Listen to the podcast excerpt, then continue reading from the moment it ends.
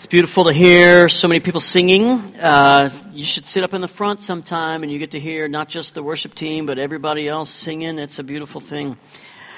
If you are older than me, I'll let you decide for yourself, but if you're older than me, you're probably familiar with the phrase question authority, right? It's a slogan popularized by the very controversial psychologist Timothy Leary. He wanted everybody to, to think for themselves or think for themselves with the help of uh, substances, perhaps. But uh, interestingly, some people have suggested the idea that this slogan can be traced back to the ancient Greek philosopher Socrates.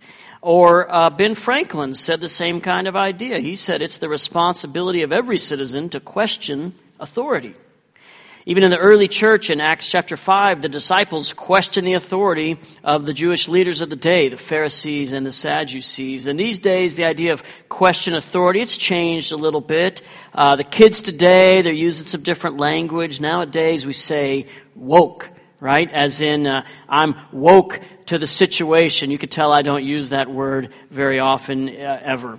But I, am paying attention. Uh, I'm, I'm awakened to the fact that the authority structure may not have my best interests in mind. Woke. It's the new question authority, right, for this generation. And this, this issue of authority, that's what I want us to talk about today. In a sense, we'll, we'll all be a little bit uh, woke uh, because the passage we're going to talk about today uh, is, is a, a, passage about Jesus being woke. Literally. He, we're going to look at Mark chapter 1 today, which records a very, very long day in the life of Jesus. He was woke for a long, long time in a stretch. Mark chapter 1. And there's a big section in the middle of Mark 1. It tells all kinds of different stories, but they all happen in one very long day. The day starts early in the morning. Verse 14, we see Jesus go to Galilee. He sees some fishermen out on the Sea of Galilee. He calls them to be his disciples. So he's already done some significant work day, that day. But it's still very early because immediately after that, it's time for a church, so to speak. They go into the synagogue and Jesus starts teaching. And everybody's amazed at his authority. That's a key word, authority. While he's teaching, this demon possessed man cries out. Jesus silences the impure spirit, heals the man. He has authority over the, the spirit world too.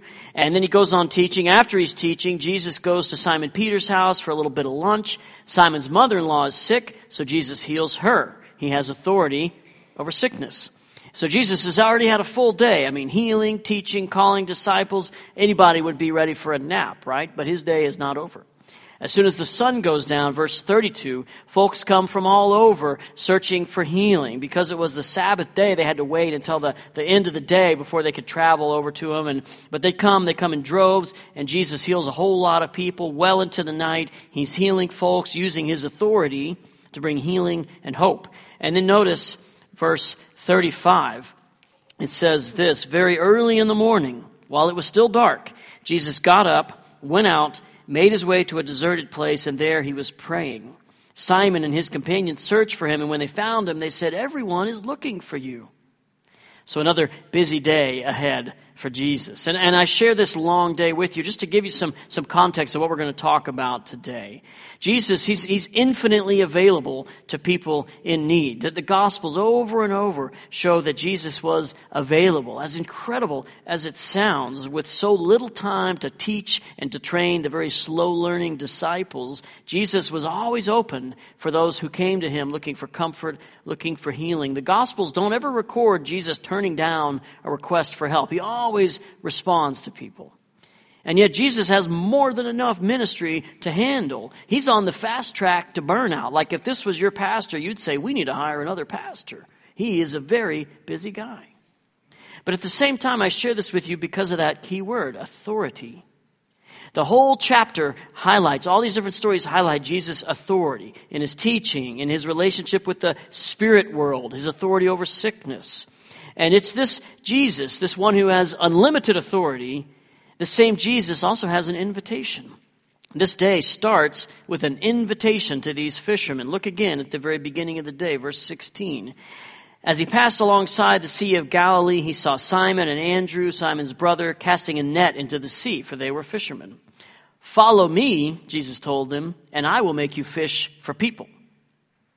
So I want us to explore this invitation. Somebody told me I should call this sermon Go Fish, but uh, it's called an invitation to authority. I want us to explore this invitation. And we're going to explore the three parts of it. Jesus says, Follow me, and I will make you fish for people. There's three things that Jesus is offering, Jesus is inviting us into through this statement. So let's take a look together. The first part of the invitation follow me. And it's a, a bold call. I'm not even sure that the disciples originally, they understood what they were getting themselves into. And frankly, I don't think that we do either. Uh, so we dive into this first part of the invitation. I want us to just start with a little exercise, a little uh, uh, exercise together. In, in, your sermon notes, you're going to see some blank lines. I mean, it's always full of blank lines, but you'll see three sets of, of numbered lines, one through five. And here's what I want us to do. In the, in the first set of numbers, you, even if you don't have the sermon notes, you can play along in your head, okay? I want you to think of five sermons you've heard in your life that have had a big impact on you. Five sermons, and just, just write them down in that first set of blanks, one through five on the left side. Five sermons that have drawn you closer to Jesus. I'm going to give you a minute to think about it. One minute, go.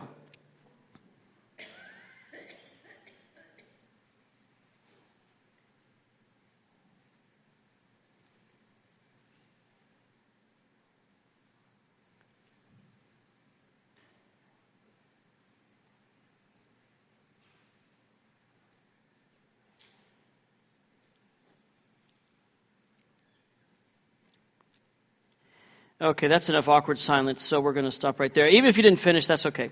Uh, the next set of blanks in the middle there, I want you to think about five experiences that you've had in your life, five things you've experienced that have drawn you closer to Jesus. So think about that and write those down. I'm going to give you some time for that. Go ahead.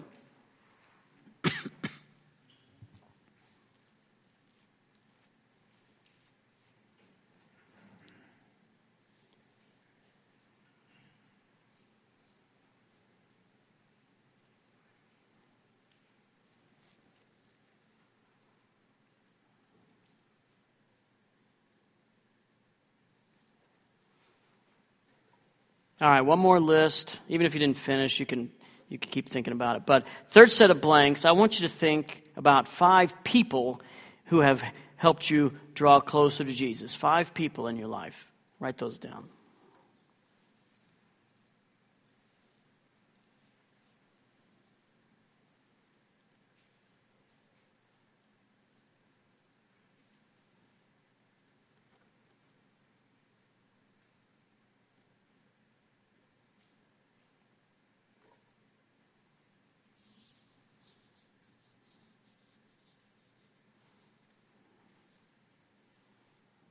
All right, now if you're like almost everybody who does this exercise, then that third list is the easiest for you to create, which is pretty counterintuitive when you think about it. I mean, we've all heard a lot of sermons in our lifetime, right? And yet narrowing it down to five that really had a big impact, that's hard. Like, I can hardly remember what the sermon was about last week, and I preached it. You know what I mean? Uh, and in the same way, some of us have lived a lot. We've had a lot of experiences, positive and negative, and, and, and they've drawn us closer to Jesus. And yet, for whatever reason, that third list is almost always the easiest to create. It's easy to think about people. And that's because relationships are a big piece of what God uses to help us grow. And ultimately, that's what Jesus is inviting us into a relationship with Him. And notice he calls these disciples, and then he spends the rest of the day working. He's not, not teaching them necessarily. They're not going off on a, a weekend retreat. He's simply bringing them along into his life, into his mission, and they're going to become an increasing part of it. He brings them into a relationship, invites them into relationship that's more than any formal training process, anything like that. He invites all of us into that same kind of relationship. And I think it's worth noting that uh, discipleship like this was not totally unheard of in Jesus' day. In fact, it was actually pretty common amongst rabbis of this first century. A lot of rabbis would gather followers, but the normal way it worked is different than what Jesus does here. Normally, a student would go seek out a particular rabbi and, and ask to follow him, but Jesus does things differently. In this case, Jesus is the one approaching the disciples and asking, you know, calling them.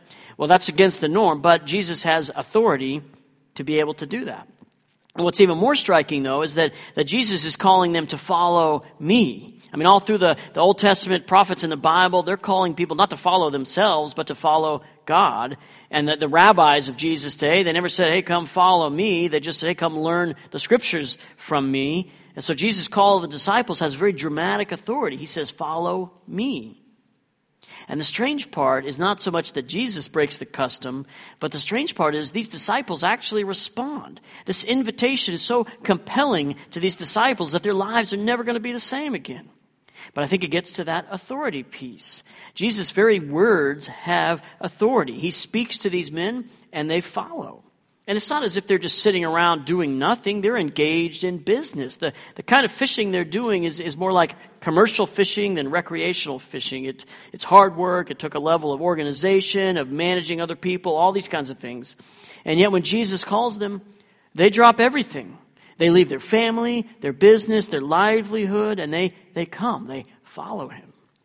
And that's very shocking, especially if you remember a few weeks ago, we talked about our relationship to our family. We talked about how important it was to honor your family in this culture, like father, like son. In this culture, you followed your father or your mother first and foremost. So for these guys to walk away from that is very, very surprising.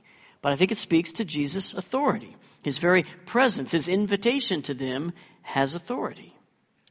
And if you look at the verses right before this call, Jesus has been talking about repentance. He's going around preaching, repent and believe the good news. And certainly this call to follow me is connected to these ideas, connected to repent and believe. The calling of the first disciples clarifies that repenting and believing the gospel, it should result in abandoning your former way of life to follow Jesus from then on. That's the right and appropriate response. That's why Mark records this call in this section all about Jesus' authority. He's demonstrating to you and me that following Jesus' authority means a change for us. Uh, a lot of times when people come over to our house, I'll offer them coffee. You know, I love coffee. I love people. Why wouldn't I want my two favorite things together, right? But, but depending on the person or depending on how late in the day it is, they'll say no to my coffee about half the time. But there's something that's weird because I've noticed that my, my, my wife is not a coffee drinker. She's never been a coffee drinker, but she loves tea, and she drinks tea uh, British way with, with milk and sugar. And, uh, and I've noticed something that when my wife has people over, she'll offer them tea, and they almost always say yes. And she makes some tea her way with milk and sugar. And I got to think, well, all these people, they're not sitting at home drinking tea with milk and sugar. Like, they're not predisposed to be tea drinkers. There's just something that happens when my wife extends that invitation to tea. Everybody, uh, you know, just responds. I'm trying to crack this code because, like, nobody wants my coffee, you know? Like, it's weird to me, but it's very fascinating. But I think there's just something about that invitation to, to imitation that's appealing. People are kind of transformed into classy British tea drinkers in my wife's presence. I, I don't understand it, but it highlights this, this idea. When Jesus invites us to, to follow me, he's really inviting us into a relationship. Come imitate me, is what he's saying. And for us, it's really the same way. When we invite people into relationships, we're naturally inviting them into a form of imitation. That's a big part of discipleship. We see the same idea played out in the life of the Apostle Paul. Paul tells other people, Follow me as I follow Christ. He's inviting them into relationship, into a, a life of imitation. Paul himself, he was an apprentice all throughout his life, as a, as a tent maker first, as a Pharisee, later under Barnabas. And that's why I think his focus throughout the New Testament is on this same kind of imitation. He invites people into relationship. Consider some of these passages from Paul. He says, Therefore, I urge you to imitate me. He says, Follow my example as I follow Christ. In Philippians, he says, Join together in following my example, brothers and sisters, and just as you have us as a model, keep your eyes on others who live as we do. Uh, he later in Philippians, he says, Whatever you've learned or received or heard from me or seen in me, put it into practice. First Thessalonians, he says, You became imitators of us and of the Lord. And he says, For you yourselves know how you ought to follow our example over and over. That's his, his pattern.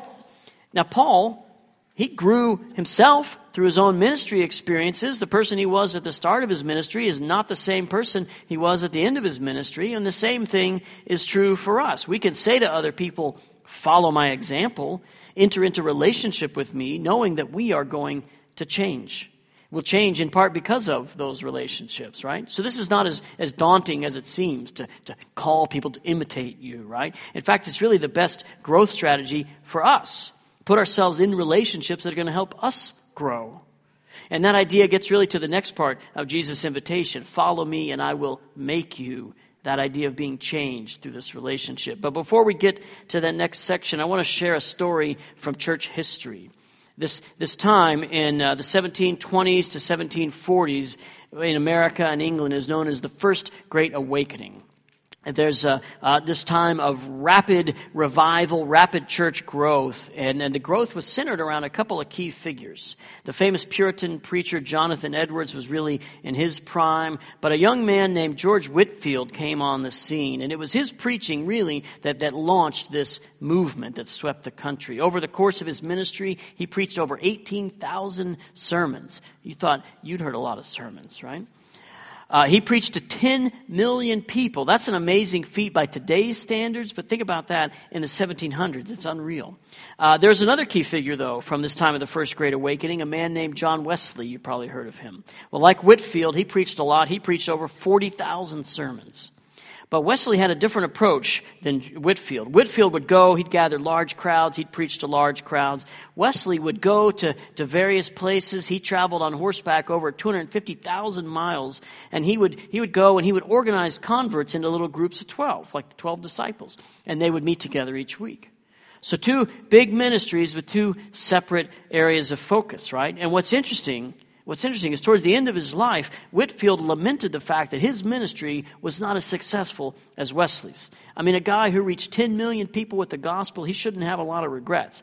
But he did lament that, that Wesley's model was better. Well, what's the difference? The difference is the relationships. Wesley organized people into small groups so that they could keep growing, keep changing. He took advantage of the, the, the context that relationships provide for making disciples. Well, Jesus is a uh, call, it's an invitation to a relationship, first with Him, but also with other disciples. That's one of the reasons we have growth groups. We know that kids, students, adults, all of us thrive within the context of relationships. That's where real growth can happen. So we learn not only from Jesus himself, but we learn from each other seeing the life of Jesus show up in each other's lives. We imitate not only Jesus, but we imitate each other. That's why we can easily make a list of people who have impacted our lives. That's the way Jesus intended it to be. So Jesus invites us into a relationship, but there's more to the invitation. Jesus says, Follow me, and I will make you fish for people. At first, Jesus invites us from something, from our old way of life. He invites us to repent, to believe the good news. He calls us away from something, and then he calls us into a new life, into a relationship with him. And then comes this the second part of this invitation. Jesus is inviting us to something. It's an invitation to be transformed. He says, I will make you, I'll transform you. And Jesus specifically uses this metaphor of fishing for people. And that's not by accident. Of course, for one thing, these guys are fishing. That's the world that they understand. And, and Jesus does a really good job of meeting people where they are, speaking to their own context. But Jesus doesn't want them to stay where they are. He wants to see them transformed. And yet, Jesus is also using a metaphor that shows up in the Old Testament. A lot of the prophets use this metaphor of fishing for people. Now, in their case, it was uh, talked about gathering people, like gathering fish in a net, gathering people for judgment. So when Jesus calls them out to fish for people, he's not calling them just to some benign mission, not just to a relationship of sitting around and, and learning. I mean, look at all the things, again, they experienced on the very first day demons cast out, sick people healed, teaching with authority, teaching designed to transform lives, right? All this is the kind of thing that Jesus is inviting them to transformation of their own lives, but also transformation of other people. So don't lose sight of the fact that when a, a fisherman catches a fish, it has deadly consequences for the fish, right? Life doesn't go on the same as it did before. That's true for the people that the disciples will minister to, but it's also true for them. Each of us will be transformed by our own relationship to Jesus, and will play a part in transforming others. And again, the key idea is authority. Jesus demonstrates on this very long day that he has authority to transform lives. Your life, my life, and he invites us to be part of that transformative work, bringing his message to other people. In one of the other Gospels, this same story is told, the same moment of Jesus calling his original disciples to fish for people. And what's interesting, the Gospel of Luke, uh, Jesus specifically demonstrates for them some authority related to fish. Uh, let me read from Luke chapter 5. As the crowd was pressing in on Jesus to hear God's word, he was standing by Lake Gennesaret, that's the Sea of Galilee. He saw two boats at the edge of the lake. The fishermen had left them and were washing their nets. He got into one of the boats, which belonged to Simon, and he asked them to put out a little from the land. Then he sat down and was teaching the crowds from the boat. When he'd finished speaking, he said to Simon, Put into deep water and let your nets down for a catch.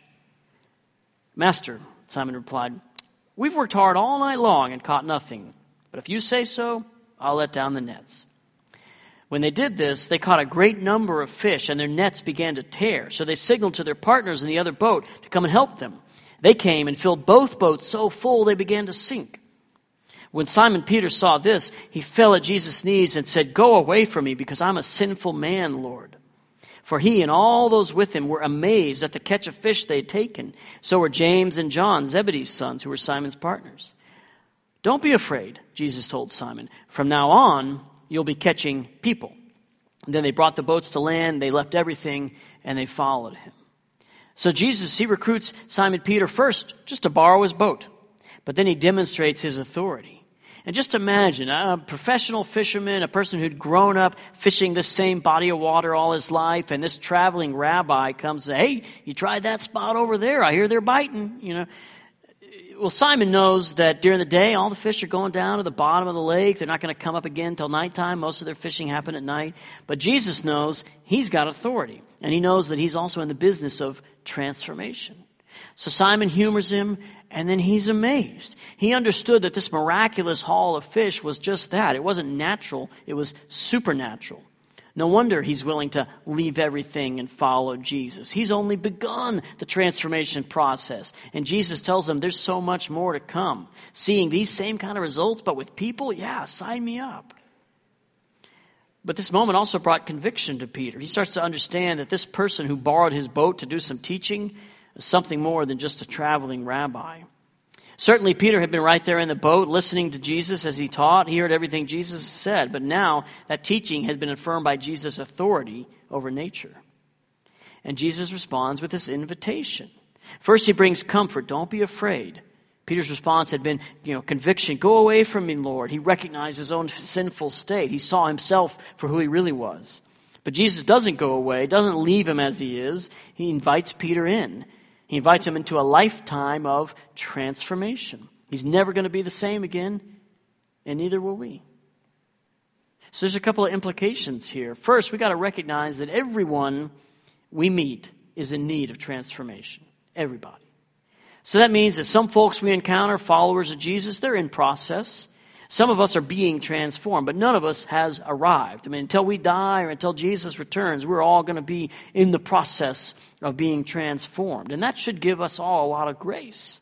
Grace for each other because we all have room to grow and we allow each other grace for that. But at the same time, it should encourage us to have grace for others that we encounter who are not yet in process. Folks who haven't yet put their faith in Jesus. They're also in need of transformation. So we can't expect them to, to live up to this place, these kinds of standards, because they're still living down here. We've got to have a lot of grace for people. And the other implication goes back to what we said in Jesus' original invitation. It's an invitation to relationship. And that's true for the transformation too. When we encounter people, people who are in need of a transformation just like us, we have the joy to be able to invite them into relationship because that's how transformation happens in relationships. This morning we were singing uh, worship songs, and uh, one of the underlying themes of these songs is all about our story, our story of transformation. We sang things like, uh, I was dead in the grave, I was covered in sin and shame. I heard mercy call my name. He rolled the stone away, transformed from death to life, right? We're saying, I'm no longer a slave to fear. I'm a child of God. Our identity has been transformed. When we gather together, we rehearse the gospel. We remind ourselves of what Jesus has done for us. He's transformed us. And we're singing out loud, in part because we're singing to God, but in part because we're singing for each other. Celebrating our relationship with each other, how God has transformed us through Christ. And the fact is, we need each other. We need relationships. None of us is going to be transformed alone. We need a relationship with Jesus first and foremost, but we need a relationship with each other. Again, that's why our growth groups are such a key part of what we do here. We need others to help see transformation in our lives. Now, there's a third part of Jesus' invitation. He invites us into relationship, he invites us to transformation, and then third, he invites us to multiplication to become like him, fishing for people. Think again about Jesus' very long day here. He models for these fishermen the kind of transforming work they're going to be engaged in. And later on in the Gospel of Mark, they do the same kinds of things, multiplying Jesus' efforts. Jesus gathers 12 disciples and then he sends them out. In fact, the Gospel spe- specifically mentions that he gives them authority. He gives authority, and then he gathers followers together. He gives them the same authority. It's, it's like the Great Commission that he gives to each of us as he's leaving the earth. Jesus says, All authority in heaven and earth has been given to me. Go, therefore, and make disciples. And he reminds us of his promise. Remember, I am with you always, even to the end of the age. Jesus gives us that same authority. Ultimately, his invitation is an invitation to authority. It starts with him inviting us into relationship, then it carries on as an invitation to be transformed. And finally, we take our own transformation and we multiply the effects of it. We pass it on to others, helping other people become disciples. You know, we talk a lot in church about discipleship, right? About what it means to be a disciple. We should be engaged in discipleship. But one of the things I talk a lot about with our growth group leaders is the difference between discipleship and disciple making. Discipleship is the idea of our own spiritual growth. You know, we read the Bible, we pray, we grow in our relationship with the Lord, we go deeper in our relationship with God. But Jesus comes to us with authority, and he comes not just calling us to discipleship, but to disciple making, to multiplication. That's what his entire long day is focused on, and all his other days too disciple making. He doesn't go around just collecting a few more disciples. He gets his core group of 12 and he teaches them how to go and make more disciples. And he commands us to do the same, not just be a disciple, but be a disciple maker. He says, therefore, go and make disciples. So if we're committed to our relationship with Jesus, we have to realize he has invited us into multiplication. He's inviting us not just to discipleship, but to disciple making. Jesus has his heart set on changing the whole world. Notice one more time this very long day. Right before this day starts, Mark records the ministry of John the Baptist, right? John devoted his life to calling people to repentance, preparing the way for Jesus' ministry. And when John is arrested, his ministry stopped. But God's plan still continues. Jesus picks up the work, he does what God called him to do, and then Jesus invites us in to multiply that same work making disciples. Before I became a pastor, a lot of you know I was an actor and I went to school for acting. And one of the kind of hobbies of people who are learning to be actors, learning to be professional actors, is figuring out what kind of job can you get when you're in between acting jobs. Like everybody knows, you really want to act, but it's hard to get an acting job, so you're going to have to do something else to pay the bills, right? And so you'd find creative jobs that would be flexible enough and stable enough. And anytime two or more actors are gathered, they're going to talk about, hey, what, what's your side gig? What's your main job while you're out here looking for this, you know? And one time we were having these kind of conversations, and, and one of our professors came up, and he listened for just a minute, and then he said, no, no. He said, an actor acts. If you're not acting, you're not an actor. You're just a waiter or you're a salesperson. He said, if you're an actor, your job is to act. And what he meant by that is simply just don't get distracted by all these kinds of things that are sort of like acting, but they're not really acting. Ultimately, that's going to take away from the thing that you've called to do, right? Well, the same thing is true for us as followers of Jesus. If we're called to follow, we follow. We enter into a relationship with Jesus, we commit to our own spiritual growth, our own transformation, and we go and make disciples. If we're not making disciples, if we're not being changed, then we're not really disciples. That's our focus. Follow me, Jesus says, and I will make you fish for people. A disciple is someone who's following Jesus, being changed by Jesus, and committed to multiplying Jesus' mission. We pray with me. Father God, we are grateful that you have uh, sent your Son Jesus to invite us into relationship and ultimately a relationship that transforms us. We've crossed over from death to life, as your word says. And in that transformation, Lord, we know that you have given us your authority. Your son Jesus has all authority because of his obedience to you, and he gives that authority to us so that we can go and make disciples. And that's the desire of our heart. We want to see our world, our valley, our community changed because of the change that you're bringing in us. The same transformative work that you're doing in our hearts, Lord, we want to see in the hearts and minds of people throughout this valley. And we know that that's the work you've called us to. Not just being a disciple, but being a disciple maker. And so we pray that you would continue to uh, uh, nudge us forward, continue to transform us, continue to use our relationships with each other to guide us towards deeper and deeper transformation that results in deeper and deeper disciple making. And we pray this in the name of your Son, Jesus. Amen.